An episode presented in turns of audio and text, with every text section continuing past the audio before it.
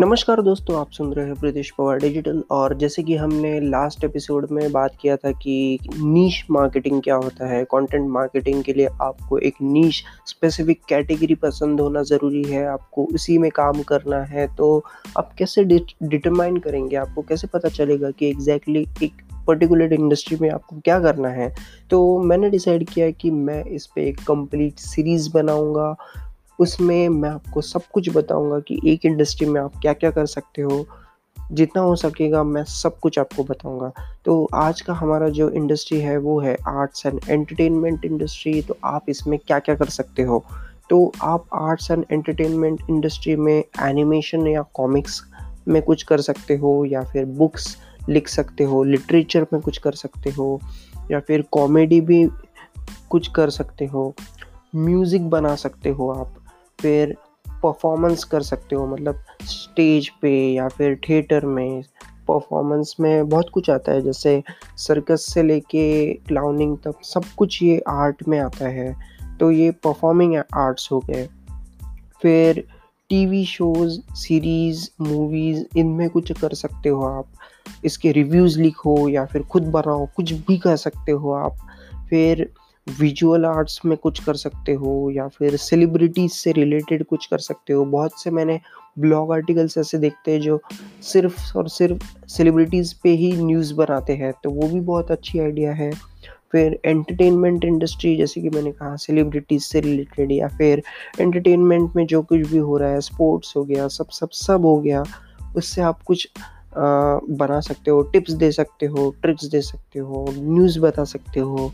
बहुत कंटेंट बन सकता है एंटरटेनमेंट इंडस्ट्री पे भी।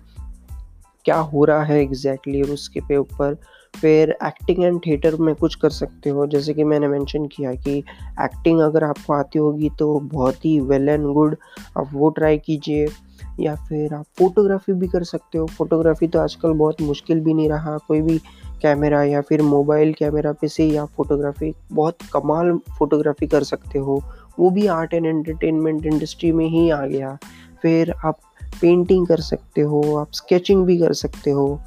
फिर ग्राफिक डिज़ाइनिंग थोड़ा मतलब पेंटिंग एंड स्केचिंग का ही ऊपर का वर्जन मतलब इलेक्ट्रॉनिक गैजेट्स यूज़ करके या फिर कोई डिवाइस लैपटॉप पीसी ये सब यूज़ करके आप ग्राफिक डिज़ाइनिंग करते हो। है तो वही चीज़ राइट फिर आप इवेंट्स और लिस्टिंग कर सकते हो लाइक हॉस्पिटलिटी ये सब बहुत सी चीज़ें हो गई। तो ये ये सब चीज़ें ना कुछ मतलब आइडियाज़ है जो आप कर सकते हो आर्ट एंड एंटरटेनमेंट इंडस्ट्री के अंदर रहते हुए।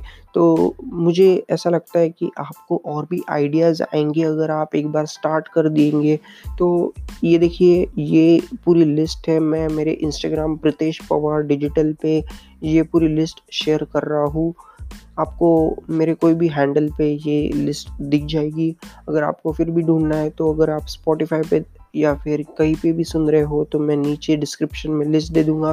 मुझे नहीं पता कि स्पॉटिफाई पे डिस्क्रिप्शन आता है या नहीं तो वो देखना पड़ेगा थोड़ा। या फिर आप इंस्टाग्राम आई पे जाएँगे, Pritish Pawar dot sorry Pritish Pawar dot com is my website आप अगर मेरे इंस्टाग्राम प्रतीश पवार डिजिटल पे जाएँगे तो आपको पता चल जाएगा कि एग्जैक्टली exactly मैंने क्या क्या मेंशन किया है वहाँ पे।